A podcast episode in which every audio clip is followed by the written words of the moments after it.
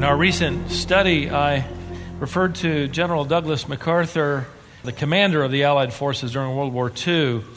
After the surrender of Japan, MacArthur led in the ceremony of the settlement aboard the USS Missouri. The terms of surrender were, were signed by dignitaries on September 2nd, 1945. The war was finally over. I found it interesting, especially in light of just commissioning a couple to uh, the field. It's interesting that when he was in charge of Japan's reconstruction, Douglas MacArthur issued a challenge to the Western world asking for 1,000 1,000 missionaries to come over and for 10 million Bibles to be sent. And many responded. In fact, Shepherd Seminary just this spring graduated a student who is now in Japan as a third generation missionary pastor, following in the footsteps of his grandfather, who was among the many missionaries, certainly to answer the call of God, but to step forward at such a ripe time in that particular country's history and future in answering the call. For one particular soldier, following the signing of surrender and the documents uh, thereof on September 2nd, the war never, never quite ended. You may have heard of him. He was called uh, the No Surrender Soldier. His name is uh, Hiroo Onoda, and I did a little research. I believe he is still alive. I know his wife is still alive. He was left on one of the Philippine Islands the uh, island of Lubang, and he was under orders as a Japanese soldier to keep the area secure while the rest of the Japanese forces evacuated the island. Nine months later, the war was over, Japan surrendered, but Onoda got the news and refused to believe it. He believed it was Allied propaganda. In fact, for the next many years, he would live off the land and the mountains, raiding the fields, the gardens of local citizens, ignoring the leaflets that were even dropped from planes announcing to him Japan's surrender. In fact, Japan was now an ally of the United States. Again, he believed that was all propaganda. Nearly a million dollars were expended, and 13,000 men were used to finally corner him. Finally, in March 1974, if you can imagine it, Onoda was found and he was brought before his former uh, commander, the man that he said he had to hear from personally. He heard the terms of surrender from his former commander, and then Onoda surrendered his rusty sword to President Marcos. And the war was finally over. If you can imagine it, and, and, and again, he, he was heralded, in fact, to, this day as something of a, of a herald of courage and bravery because he just kept at it. Imagine he was 22 years old when he was left on that island, and when he finally left the island to go home, he was 52 years old. I find that story compelling on a number of different fronts, not the least of which is the cost and effort expended to get this one soldier to understand the war was over. Imagine over a period of 29 years, several countries worked together, enlisting some 13,000 personnel spending nearly a million dollars to deliver the news of peace to one man. Now, you know where I'm going with this. You're not asleep yet, are you? Especially in light of commissioning a, couple. Shouldn't this be the urgency of the church? Is this not the commission by God Himself to the body of Christ to deliver to a world that's at war with Him? That in effect the war is over. Uh, it's already been championed by Christ. Sign the peace treaty. Accept the terms of surrender and peace. And come to have peace with God through Jesus Christ, Romans 5 1. Is it any wonder that you come to the end of the Bible? And instead of God saying, I've done everything I can do and I'm really tired of it, I've tried to get the word out, we've done everything possible, and everybody effectively when you consider the, the, the, small number of believers on the planet in any given generation, just about everybody doesn't believe. So we're just going to wash our hands of the matter and just bring on eternity. Now you get to the end of the book. And there's one final gracious invitation. We're in the epilogue of Revelation, chapter 22. Let's pick it up where we left off at verse 10. John records, and he, that is the angel companion, and he said to me, Do not seal up the words of the prophecy of this book, for the time is near. Now, recall that Daniel had been told exactly the opposite. He was given a vision of the future as an Old Testament prophet, and he was told, Keep the vision secret. Daniel 8 26. Again, in Daniel chapter 12, Daniel is told by God, conceal the words and seal up the book until the end of time. Well, with the creation of the church and the church age beginning, we're in the end of time. And so now these future events could happen at any time. So get the word out. Heaven or hell is at stake. Invite the world to surrender to the sovereign John adds to the urgency of the church there in verse 10 of chapter 22 the time is near. In other words, it's just around the corner. It's nearer now than ever, right? And John writes, he is told, do not seal up the words of the prophecy. Get it out. Don't keep it under lock and key. Don't chain it to a pulpit. Don't keep it in some unknown language. Get it into the hands of people. Get the word out. I think it's interesting that he's told not to seal up the words tus. You recognize the word logos in the plural form, the words of Scripture are to be open, and that's significant. He wants the actual words, not just somebody's thoughts, not just some preacher's opinion, not just some denominational party line. We're not delivering to you the Baptist version. This is the Word of God, it is His to be expounded and proclaimed. Which is another way of saying, according to what John was told, the book of Revelation, in fact, every book of the Bible, but certainly this book of prophecy, is an open book. Don't conceal it. Study it. Learn it. Prepare for it. In fact, to fail to preach the truth of Revelation is to rob the believers of the end of the divine story of history and all of its wonder and its fulfillments, all of its glory that we have only been given just a slice and a sliver to be able to anticipate it even more. We don't want to fail to deliver the truth of Revelation. It robs our unbelieving generation of, of all that will happen. The wrath of God which is coming, the final warning of his judgment where he will confine the unbeliever forever in hell.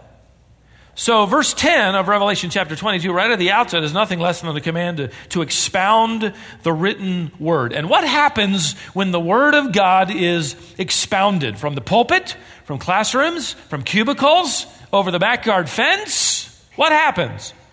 People are then categorized or classified easily into one of two categories or camps. That's what John says here in verse 11. Let the one who does wrong still do wrong. In other words, in light of the coming of God and, and the wrath of God, the one who says, ah, I'm going to keep on doing wrong. Okay, then let him continue. The one who is filthy, he writes, will be filthy still. You could render that even more. Let him grow in his filthiness. Let the one who is righteous even more in light of what we learn, practice righteousness. And the one who is holy, that is declared separate, the possession of God, keep himself even more holy in practical terms. In other words, the response of people to the proclamation of the truth fixes their eternal destiny. It is demonstrated in their lives to, to reveal which direction they're heading. To some, the exposition of God's word will cause hearts to be softened in belief, and even today, it will cause some to become even more hardened in unbelief as one more invitation is discarded and ignored. To some, Paul wrote it this way to the Corinthians in 2 Corinthians 2:16. Our gospel is the aroma of death. To others, it is the aroma of life. Put that in the modern vernacular, and you deliver the gospel to some people, and they'll say to you, That stinks. That's rubbish. I, that, that's rotten. I would never believe that. To others, that's wonderful. I will believe. Paul wrote, For the preaching of the cross is to them that perish foolishness. It's rubbish. But to us who are being saved, it is the power of God. 1 Corinthians 1.18. I don't know about you, but I've had a few doors slammed in my face. I've been told a few times where to go. It's never heaven, by the way. Yet I was reminded in my study of a recent encounter with a woman in my church study who came to see me after delivering the gospel, wept over and over again with incredulous joy. And she said, I, I, No one ever told me before that my sins could be forgiven, and it is freely offered. Or, or an individual that just happened to come to another meeting this past week in the parking lot, met by somebody who knew the gospel, began to deliver it to him, and, and he wanted to hear more. And she came in and got some material, went out in the parking lot and gave more. And right there in the parking lot, he prayed to receive Christ as his Savior in the parking lot. To some, it is the aroma of death. I want nothing to do with it. It stinks. To others, the aroma of life. I must have it and I will believe it. John writes that the preaching of the words of this book will either bring great blessing to many, but it will also repel others in disgust, bringing anger or ridicule or maybe even apathy to the truth of the end times.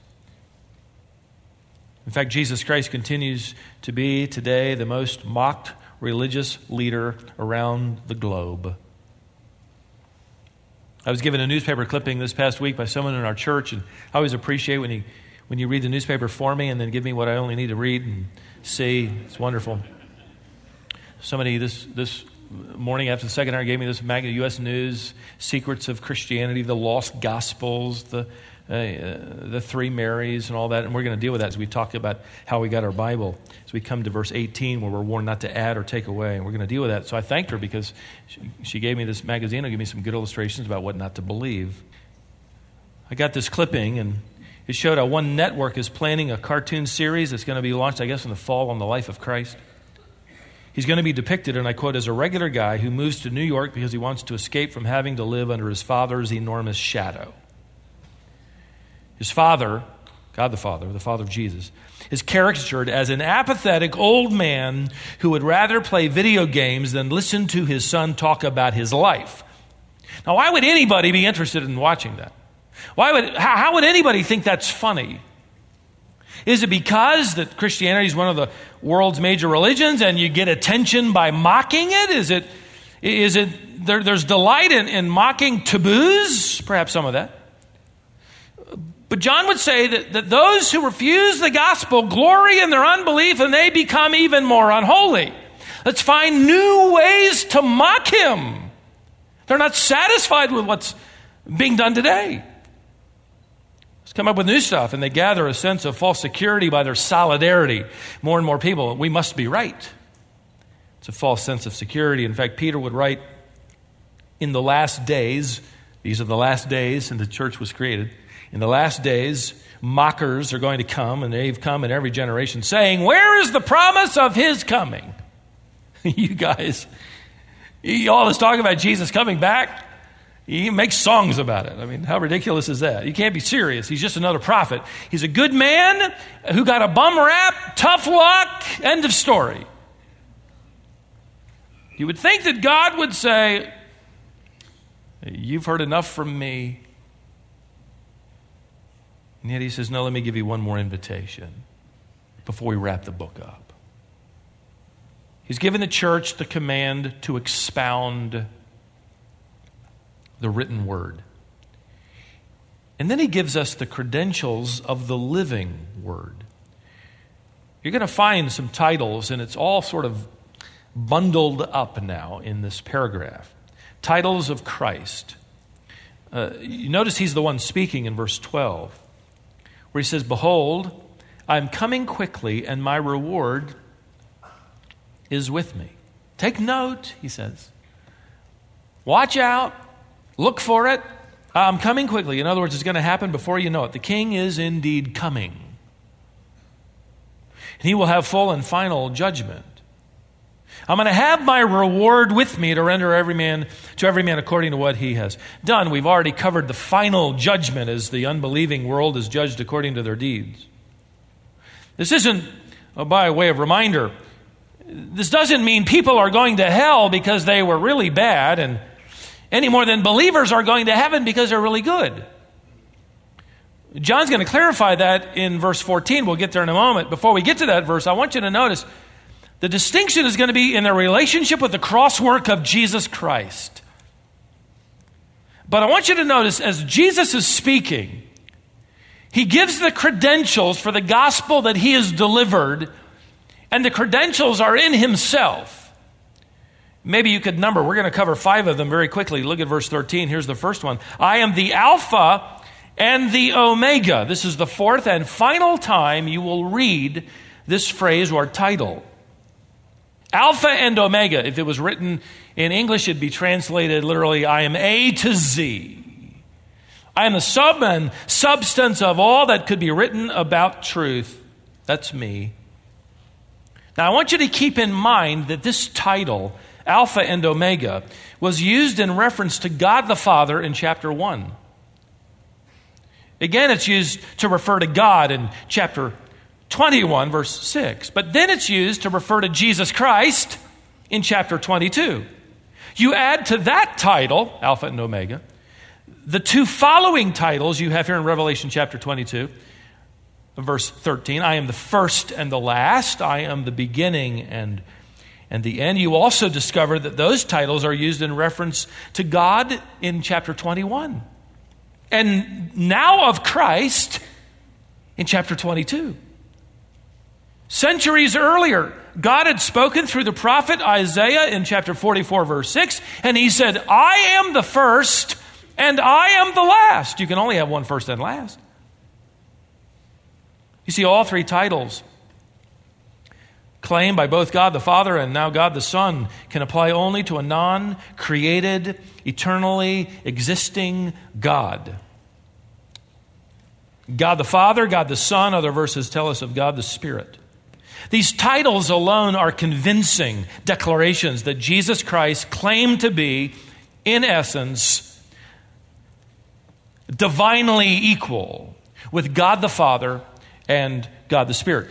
Jesus is here actually adopting and claiming divine titles. For those who say, and they'll show up every once in a while at your door, that Jesus never said he was God, need to go to Revelation chapter 22.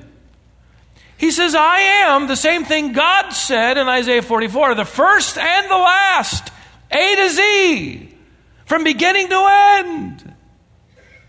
He's claiming these himself.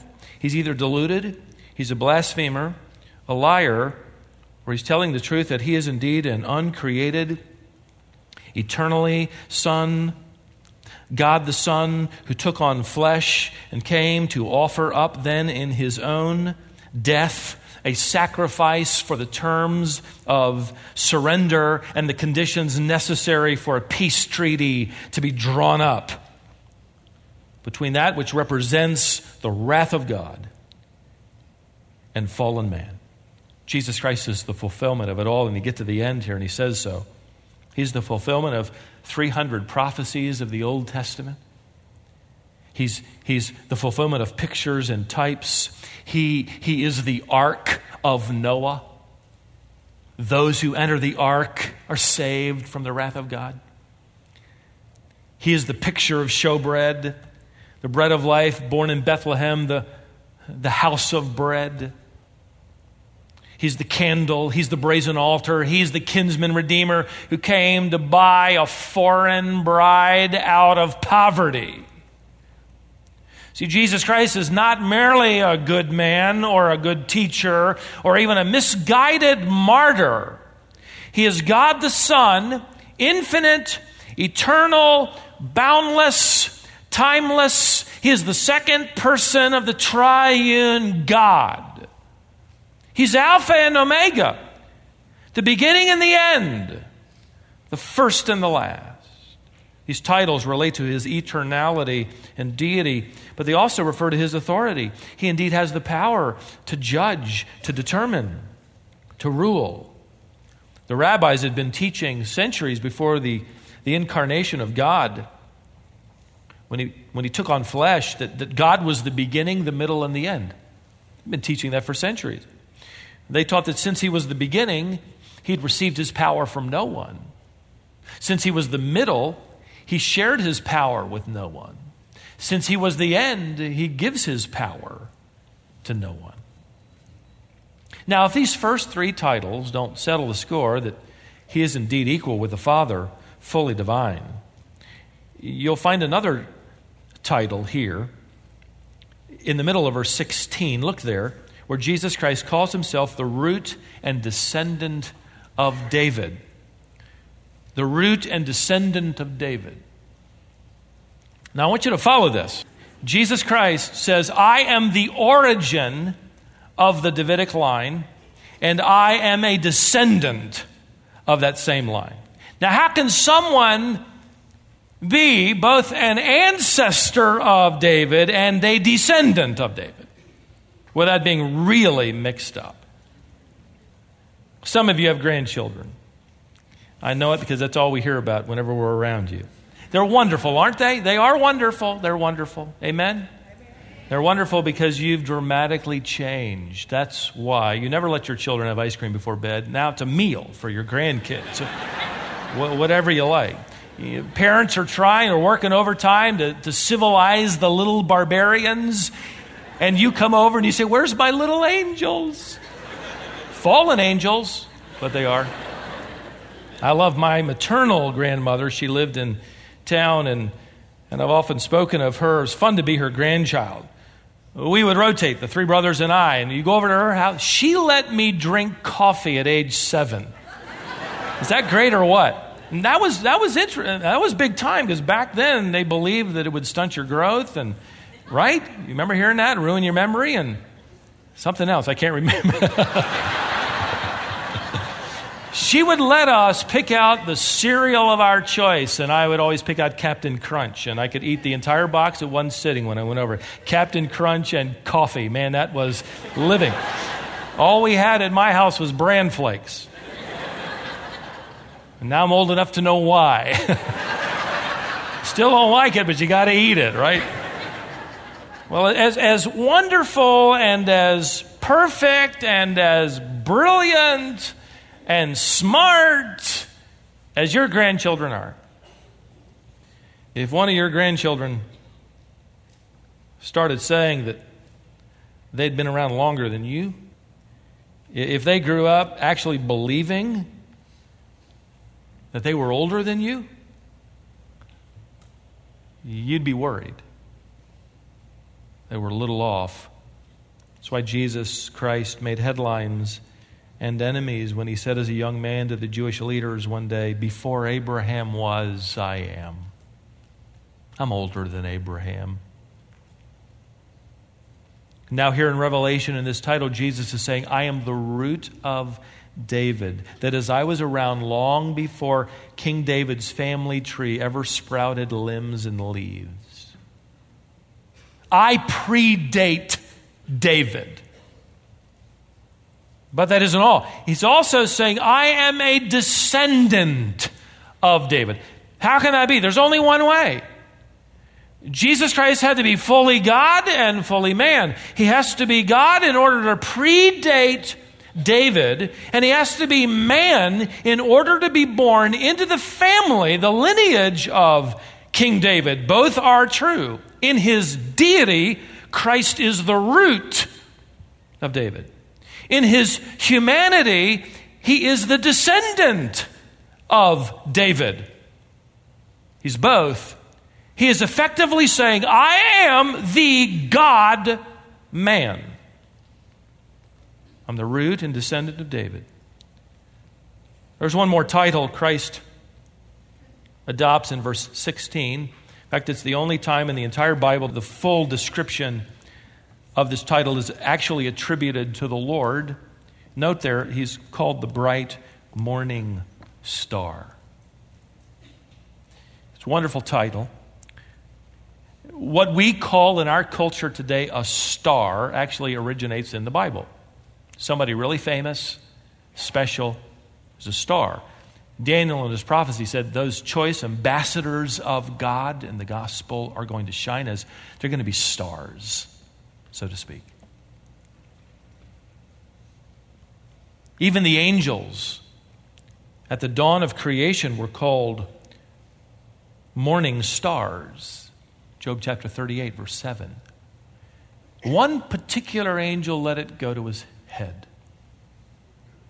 And in his rebellion, he decided he would be the only star, that his throne would ascend above the heights. And of course, you know his name was Lucifer. Lucifer can be translated day star. And he said, I will be the brightest and the greatest. Here in Revelation, Jesus Christ, for the first time in its fullest expression, calls himself the bright morning star. And the conclusion, ladies and gentlemen, I believe he wants us to come to is inescapable. Jesus Christ intends to call attention to the fact that Satan, in all of his attempts throughout world history to usurp his glory, to steal the worship of God away, has utterly failed. Jesus Christ not Satan, is the bright morning star that is he is he is bringing about the dawning of an eternal day. Not the usurper. Not the one who masquerades even now as an angel of light, but Christ himself. I found it interesting as Henry Morris provoked my thinking. He said the entire history of the world the entire Word of God has been occupied directly or indirectly with the great conflict of the ages between God the Son and Satan, the seed of the woman, the Messiah, and the serpent. Satan claimed to be the rising star who would exalt his throne, but in the end, his star has fallen. On the other hand, Morris writes, the Lord Jesus Christ was and is the true morning star, the bright morning star. His light will never be dimmed, and he will never fall. So you come to the end of the Bible and the end of human history as we know it, as the eternal state begins, and the message is rather clear. Satan, the usurper, loses and Jesus Christ wins effectively. That's been true already. The battle is already over. We live from the vantage point of victory already gained by our champion Christ, right? Our position is already in Him and in the mind of God, Ephesians tells us, we're already seated in the heavenlies. The, the problem we have is we wrestle with this body of flesh so that our practice conforms to our position. And that battle will only grow greater. For those of you who are young in the faith, I need to tell you, it only grows greater until the day we are perfected, that day which is the day of Jesus Christ. Those who've surrendered to Him have the promise of being on the inside. Those who refuse to surrender are given the promise of being on the outside, that is the expression for those condemned to everlasting judgment. So, how important is the truth of this book? This book effectively is a fork in the road. Which way are you going? Toward and with those who will be on the inside of the city of God and those who desire the city of man. Well, John writes back in verse 14 look there, blessed are those who wash their robes so that they may have the right to the tree of life and may enter by the gates into, inside the city. This borrows from the language of chapter 7, where we learned that the believers had washed their robes in the blood of the Lamb. The point isn't how good they were at washing their robes and did you get enough dirt on to get inside. Now, the point is they trusted in the sacrificial, atoning cross work of Jesus Christ. His blood sacrifice, exposed to their sin, washed them. John writes here that they and all of us who've done the same will have access to the tree of life. Earlier in chapter 22, John described heaven as a place with the throne of God and the river flowing through it, and on either side, the orchards of trees, the tree of life, and that species bearing fruit. It was both literal and it is illustrative. We will enjoy that which represents everlasting life. John writes here in verse 14 Look then, we will enter into this city past the gates. We learned those gates were pearls, each gate a pearl, the size of a stadium. But the main point is clear. We get into heaven. We get into heaven. Why? We get inside the city of God. How? We get into the glory of God and enjoy His presence. How? Because we've come to the cross, that which bore the Lamb of God, and we believed by the grace of God. We had nothing to add, uh, nothing to offer but sin. But we accepted the Savior. Now, would you notice those who aren't on the inside? That is the second category. Those, those are the ones on the outside. Look at verse 15. The, the verse begins outside. Outside.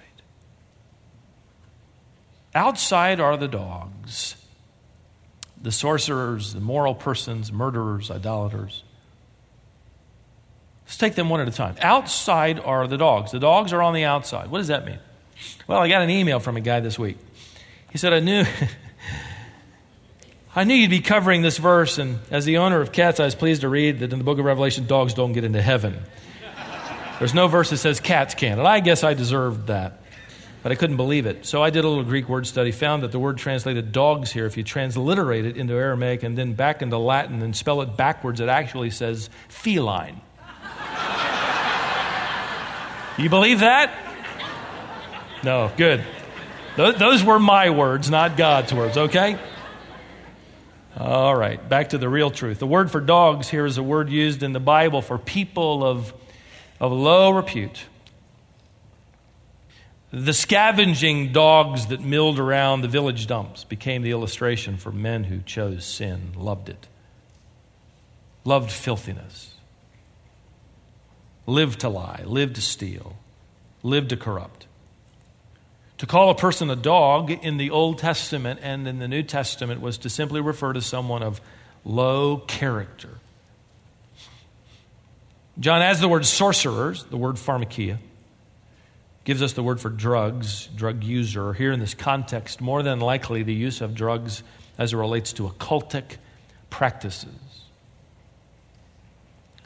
John adds immoral persons from the word pornos, gives us our word pornography. It's a word that refers to those who engage in sexual activity outside the bonds and blessing of marriage. John next adds the word murderer. These also appeared in an earlier list we studied at length, chapter 21.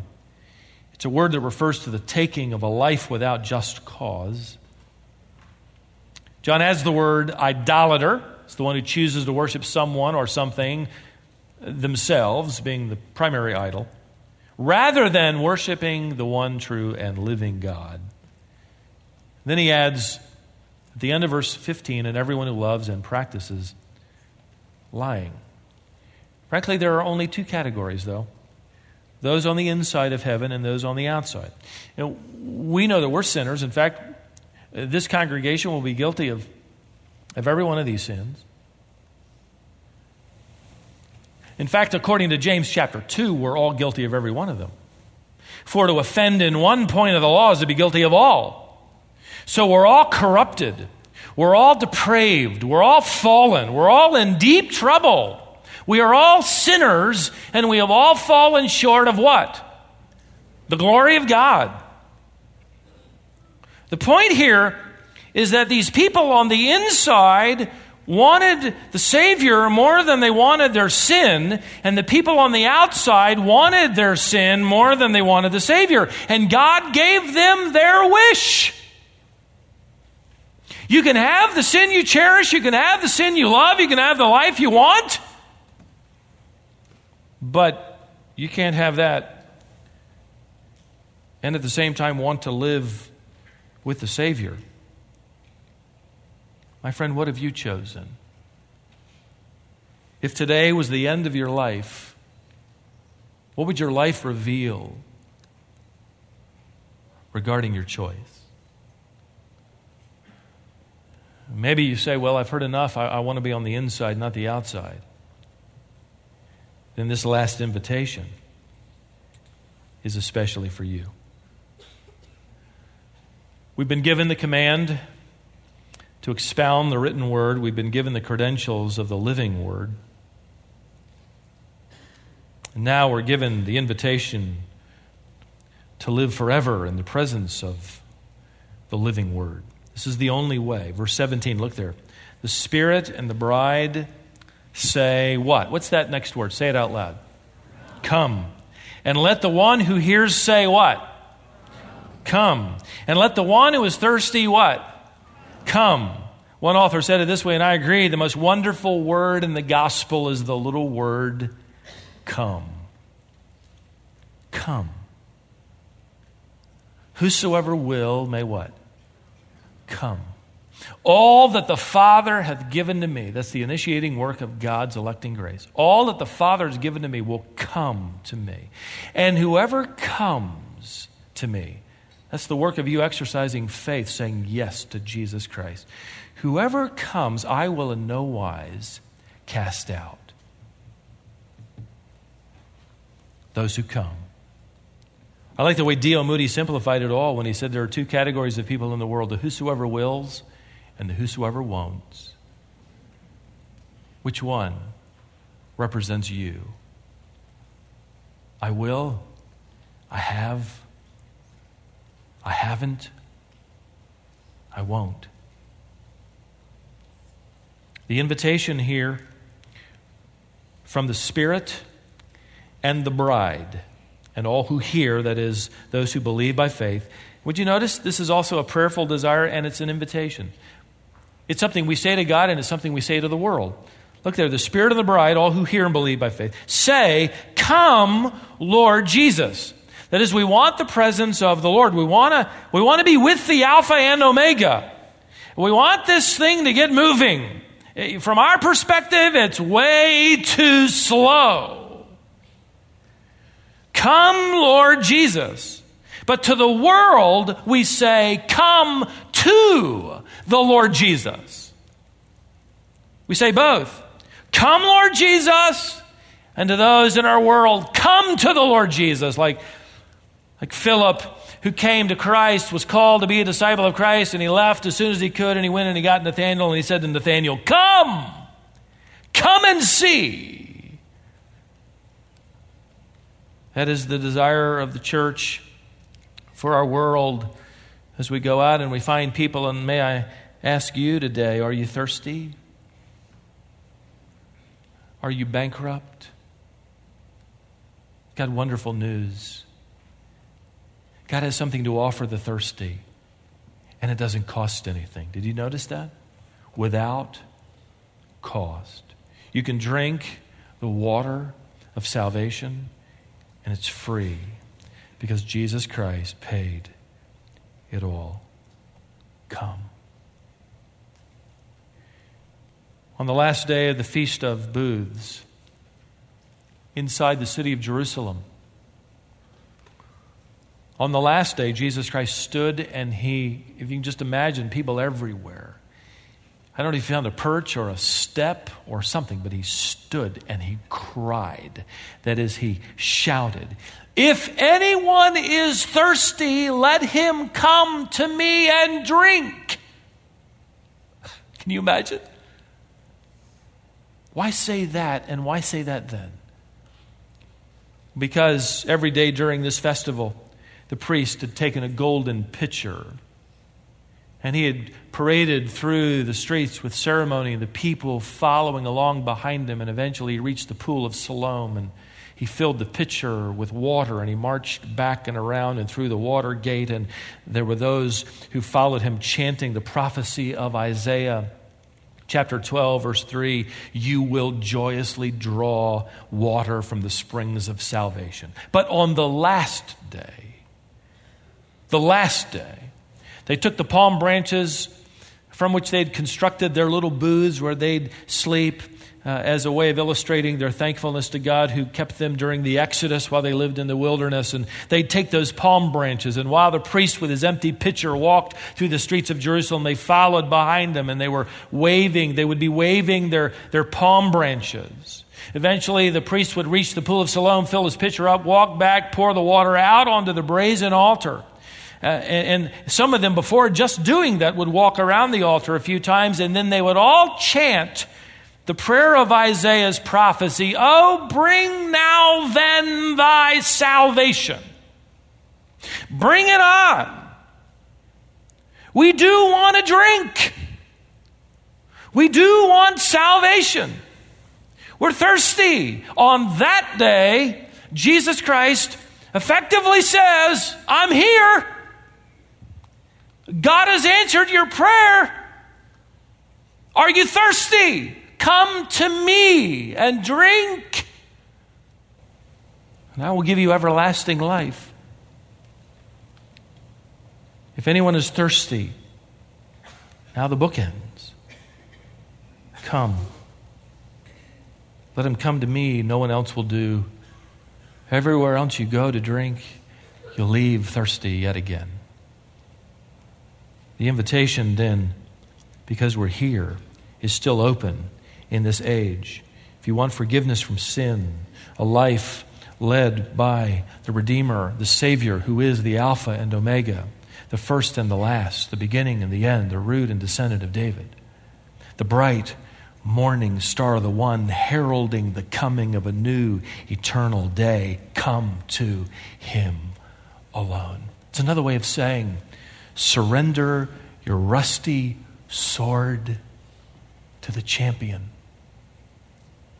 Stop hiding out in the mountains of your own sin, your own will, your own way. Accept the terms of surrender and sign your name to the peace treaty of everlasting life, and you will find, having signed it already, the name of Jesus Christ alone. Would you pray? Those of you who know Christ as your personal Savior, would you thank Him that He was indeed not a deluded man, not just a good teacher, a moral leader. He is indeed the divine Son of God, the one who took on flesh so that He could experience physical death and the shedding of blood as our final sacrifice. Would you thank Him that by His grace your eyes have been opened to the gospel and you are on the inside? I mean, this is the inside of what really matters. You can be on the outside of your family, on the outside of the club, on the outside of work. You can be on the outside, but this is what matters. Are you inside? Thank Him for that. While you're thanking Him, perhaps you're here today and you know this invitation is for you. Has your name written all over it. Maybe you're hiding out. Maybe you're running in the wrong direction. Maybe the fork in the road has taken you the wrong way by your own unbelief.